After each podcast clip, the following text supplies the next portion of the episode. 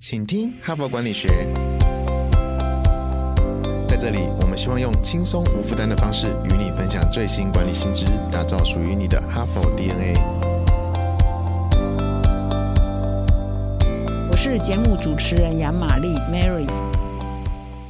大家好，欢迎来到今天的 Hard Part。本周呢，我们的主题呢是我们日常生活啊、工作啊都会碰到的谈判力哈，就是不败的谈判术。那我已经连续三天呢，在我们的 Hard Part 上分享还有商业评论三篇非常棒的文章。那么今天呢，我继续来分享第四篇有关于谈判的文章哈，叫做“赢在开始谈判之前”哈，“赢在谈判开始前”哈。那么这一篇文章的作者呢是哈佛商学院的教授哈，他多年来。呢，都在传授有关于谈判的课程哈，并且呢，他也被商业的新闻网站呢评选为全球四十位最优秀的四十岁以下的商学院的教授哈。那他叫做迪帕克哈。那么这一篇文章呢，节录自他当时的一本畅销书，叫《不可能的谈判》。那事实上，他也有一本畅销书在台湾发表，叫做《哈佛商学院的双赢谈判课》哈。如果各位听众有兴趣的话，也可以去找这本书来看哈。那么这一篇文章呢，就赢在。开始谈判之前，这篇文章的这个教授迪帕克呢，他都提出了四个架构，就是我们在开始谈判前呢，事实上你都要做一些准备的哈。那么你要在做到这个谈判桌之前呢，事实上你有四个关键的要素呢，你必须要先盘点好，先想好哈。那这篇文章啊，就来归纳整理，经过他这么多年的研究呢，到底影响谈判结果有哪四个重要的因素哈？那么第一个呢，他就提到说，你要谈判。之前呢，一定要先了解流程啊，再谈具体的内容。那他就发现说，其实有很多的谈判呢，他都忽略了过程啊，就是太专注于谈判的内容，而忽略了谈判应该注意的流程跟过程哈。所以导致呢，很多呃协议呢，好像一开始是有谈好，哎，到最后就破局了哈。或者是说，你以为你谈好，事实上后面还一大堆事情没有谈哦，你没有了解哦，所以呢，就变白谈一场，或者是啊耗掉很多很多的时。间哈啊，他这里举了一个例子哦，一个真实的例子哈，就是有一家科技的新创公司的两位创办人哈，他曾经呢啊跟这个一家这个名列财新五百大的企业的执行长见过面哈。那那一次的见面呢，他们是在啊谈说，哎，我要投资你啊，当然五百大的公司要投资这家小的新创公司嘛哈。那在谈话的过程当中呢，对方呢也承诺说，哎，我要投资你一千万美元哈。那这一次的谈判啊，或者是会面嘛，不就是很成功？嘛哈，就哎，你要投资我一千万。那么后来呢，这一个礼拜之后呢，双方又在呃见面哈。那么这两位这个新创公司的创办人就觉得哦，这一次再约见面就是要开香槟嘛哈，庆祝我们上一次协议成功嘛。结果没有想到，他一进到这个会议室啊，就发现这个会议室里头除了执行长之外，还坐了好多好多人啊，包括有律师啊，有银行团的银行的代表哈，还有他们办公室的财务长哈等等，就坐了一堆人就对了哈。那两个。年轻的创办人，新创公司的创办人，可能很多很多没有经验嘛，哈，所以一进去就傻了哈。那两个创办人坐下来之后呢，那个银行员就开始说了：“哎，我们这个交易啊，要投资你一千万哈，但事实上呢，哎，你们的估值啊，在我们看起来是没有那么多了哈，应该是要低一点了哈。但是我们还是愿意啊投资你一千万，所以呢，你们两位创办人必须让出更多的股权哈。”给这个另外一家公司，也就是这个财新五百大的公司，所以这两个这个创办人的新创公司的创办人就啊瞬间就愣住了，啊这怎么回事啊？上一次不是讲好了吗？条件不是上一次都讲好了吗？哈，怎么会现在突然间跑出来这一个哈？那他当下就愣住了，该怎么办呢？到底是要同意还是不同意呢？哈，结果呢，当下他们天人交战啊！如果他们同意的话，他拿的马上可以拿到一千万美元嘛。但是呢，他的股权呢，他就会大量被稀释嘛，他必须要让出股权嘛。那他如果不同意呢，那可是他又需要那一千万美元嘛。那怎么办呢？哈，经过了一段漫长的会议之后呢，这两位创办人决定呃拒绝了哈。后来他们还是忍痛就拒绝了哈。那么要离开之前呢，还是再一次强调说，希望按照之前呢跟这个执行长谈好的条件，用这样的方式来投资他们哈。那么后来他们就离开了。那一段时间之后呢，哎，执行长又打电话给他说，呃，愿意接受原来开的条件了哈。那么这一次呢，得到这样正面的回复呢，啊，这个新创公司就马上要准备好很多的这个。文件啊、流程啊，要把它的流程完成哦。当然，这里文章还举了很多很多别的状况了哈，所以他就是要在提醒说，其实我们在谈判之前啊，你要先盘点说你需要经过哪些流程哦，不要以为说只要 A 同意就可以了哦，或者是只要。呃，口头承诺就可以了哈，他可能还有银行团要同意啊，财务长要同意啊，搞不好董事会还要再开会啊哈，所以他就特别提醒说，我们在跟别人做任何交易之前啊，要先搞清楚说，哎。通常呢，比如说你是跟 A 公司在交易，跟他交易，通常 A 公司在 process 要走多久？你先了解一下嘛。通常这家公司是快的还是慢的，还是一般般哈？所以是三个月、六个月、半年，正常情况是怎样？第二是谁在做决定啊？到底我们的交易要成功，是谁同意才算数？你要去了解清楚。那有哪些因素可能拖垮啊你们的谈判过程？有哪些第三方、第四方哈，其他关系人也会影响到你们的谈判哈？所以呢，很多的。问题你要先盘点哈，也就是说，呃，你要先了解流程嘛哈，这 process 到底会怎样哈？你先了解，那这样你才进入这个谈判的过程，要不然呢，你就可能就是白谈。那我刚刚举的那个新两个新创公司，比如说了哈，不了了之的情况之下，这篇文章又举了一个例子哈，就是说，哎，你原来以为你现在是在跟一家公司的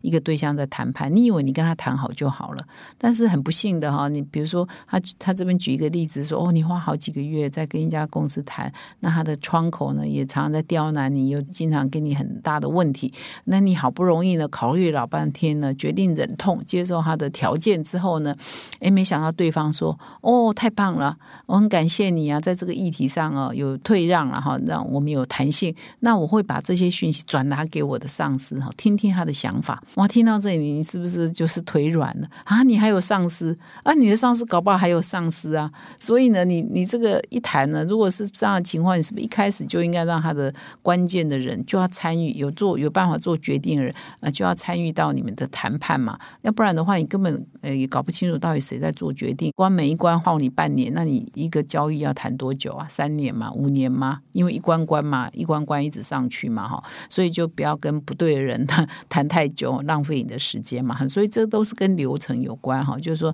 你的谈判的流程要先搞清楚，才进入谈判的实质内。容。那么第二呢，你要啊了解这个谈判的正常化，应该是说呃谈判到底会遇到什么情况啊？你要先了解，就是说比如说情绪都很激动啊，非常难谈呐，这是一个非常棘手的谈判啊，可能对方会反弹，可能对方会报复，可能对方会怎样哦？你都要先想，就是说他的正常的流程、正常的情境会什么？你先设想好，你才不会突然间很错愕，说哎他怎么这个样子哈？那这里有举一个例子来说明了哈，比如说我们。啊，各种谈判当中，比如说调解哈，我们台湾各县市不是都有调解委员会嘛？哈，A 跟 B 有冲突啊，A 团体或 B 团体有冲突，他们有先不要走向法院啊，先到县市政府的调解委员会或社区的调解委员会去调解嘛？哈，那他这里就举了一个例子啊，就是啊，今天这个调解委员会所处理的呢，他发现说，哦，这个是蛮难处理的，而且是有严重冲突的，双方是非常气愤的啊。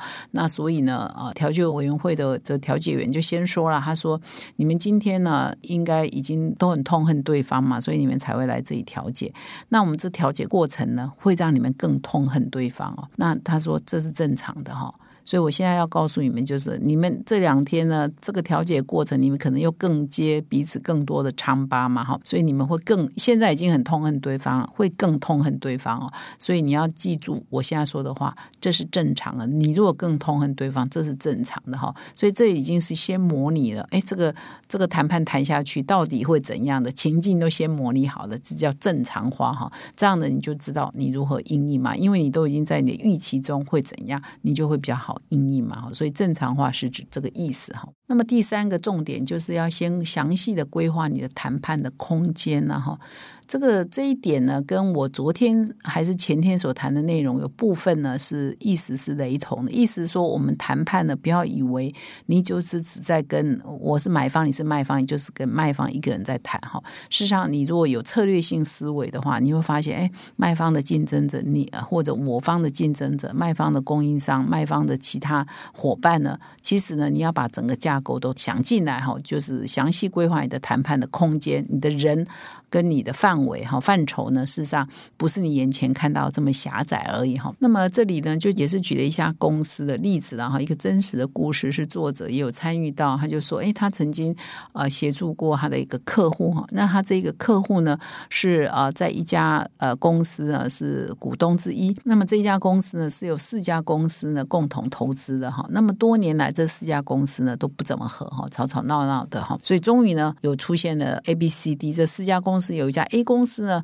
他呢，明显呢，他就想要把他所有的股权买下来，他要控制这家公司，他要掌握绝对的多数嘛。因为可能四家都二十五、二十五，大家都这是最糟糕的，就是没有一家独大呢，呃，没有一家拥有绝对的经营权啊或主导权，事实上这都是不好的哈。所以不要以为五十五十哦，好像我们是平分，或者是每一家都二五二五啊，这都是最糟糕的情况。不过这里没有写到那么细啊，到底这四家的权力结构是怎样？但是呢，显然是有一家 A 公司呢，他就。决定啊，要公开的呃宣布呢，他要拿下百分之五十以上的股权，而且他也希望可以买下其他三家的股权哈。那么他的客户呢，这个作者客户那时候就在想，哎，那我呢，是不是要变成最后那个？钉子户的感觉就是，哎，他先把其他两家都买了，到最后呢，我就是最后一个拼图嘛，哦，我就可以出高价哈，就是钉子户概念嘛，哈，就是别人都被蛇一样哈，别人都用低价买完了，到最后你非要我的不可，我就是最后一块拼图要卖给你，所以我就可以用高价来卖给你。那这个是我们表面看呢，这是一个谈判嘛，哦，这家公司要拥有的哈，你只掌握的讯息是只有这样嘛哈，但是当你在在扩大你的谈判范围的时候，你再去仔细的打听情报之后呢，发现说，哎呀，其实 A 公司并不是要全部的百分之百收购股权，它事实上只要拥有权，它只要这个控制权就好。换句话说，它只要百分之五十一买超过百分之五十一之后呢，它或许就不会那么积极要再多买嘛哈。那你是想要卖掉的，诶，他只要买百分之五十一，如果其他人呃都卖给他了的话呢，那你这百分之五十一。就他就不需要你啦。那么第二呢？哎，他们去研究的时候也发现说，哎，其他两家公司哈，一共四家嘛哈，有一家要买，那你你是其中一家，另外两家哎，好像也有一家哦，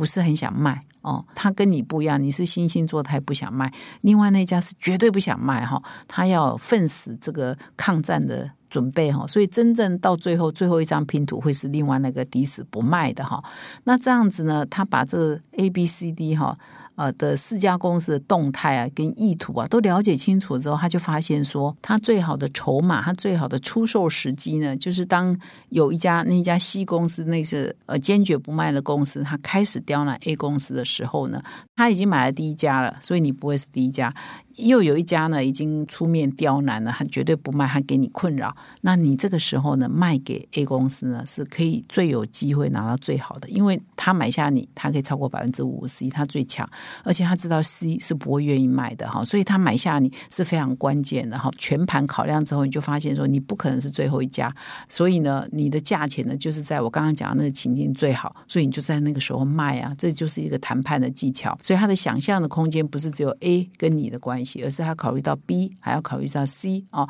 其他两个 players 他们的态度到底是怎样，也会影响到你的价钱嘛。所以我们常常说，你要谈判的时候，不能只有单一的想你的范围那么小，你要想大一点，想全面一点，就是这个意思。那么第四个呢，是谈判的心理战哈，就是我们在谈判的时候，一定要先设想好对方呢可能用什么战术哈，可能用什么话术呢来攻击我们，所以我们应该用什么样的话术呢回应啊？这就是双方的谈判的心理战哈。那它的内容也是蛮丰富的，我就举举其中一个例子哈，大家比较容易理解的例子哈，就是说，哎，有两家科技公司在谈判哈，两家公司在谈判，A 呢要卖东西给 B 哈，那 B 呢就一直嫌它的价格太贵。哦，你的价格是别人的五倍，而你的价格是别人的十倍，啊，你没有值这么多钱呐，哈。那通常呢，这个 B 公司呢还要卖东西给 A 嘛，哈，你嫌我贵啊，我就会跟你说啊，不好意思啊，我们就是很贵啊，但是什么什么，他就说这个谈判的心理在，你就不能够承认你贵，所以你好像你要道歉啊，不好意思，我们比较贵啊，说绝对不要为你的价值比较高而道歉哈，是这里他所提到的一个重点哈，所以呢，他就用这个来举例说这。这个时候，你的心理战，你就要跟对方说，你的问题好像是说，为什么我们卖的比较贵，但是。是呢，我们还有一大堆的客户，而且我们客户还是一直在增加。那是因为哈，我们提供的价值呢，远远超过你市面上可以找到的哈。总之呢，他这个心理战就是说，你不能承认啊，你的价值就是价格呢，就是比别人贵而没有道理，所以你要跟这个对方的窗口道歉啊，说我们这么贵，我为这个替你道歉，不是，而是你应该强调说，虽然我比较贵，但是呢，我的客户也是越来越多啊，很多人都买单呐，因为他们看到了我们的提供的价值啊，是别人无可取代的，贵五到十倍，但是呢，我们可以帮他创造价值，可以多。二十倍、三十倍，甚至一百倍啊！所以你要这种谈判的话术呢，彼此反映的是一种心理战，哈，这个呢也是蛮微妙的，要去拿捏。以上呢就有四个架构来跟各位做分享，就是我们在谈判之前如何赢在谈判之前，就是要把先了解我们的流程，先了解的正常的程序啊，先啊画好我们谈判的空间，而且要掌握好这心理战这四大构面都做好的话，你的谈判呢会比较容易成功。那么。以上是我今天的主要的分享。最后，我要在这里跟各位听众分享一个好消息，送给哈帕的听众的一个特别的知识礼物。只要订阅我们一年的《哈佛商业评论》的数位版，哈，邀请各位听众呢到我们的订阅的页面呢，输入我们的优惠代码，哈。那这一次的优惠代码是 Mary 两百，哈，因为我们这是我在主持嘛，所以是 Mary 两百，那就可以享用两百的折扣优惠哦。那么我们的优惠呢，截止日呢是直到。到四月三十号为止啊，欢迎到说明栏查看详细的内容哦。啊，你除了要听我们的哈帕，也要看我们的杂志哈。到我们的数位版成为我们的订户，感谢你的收听，我们明天再相会。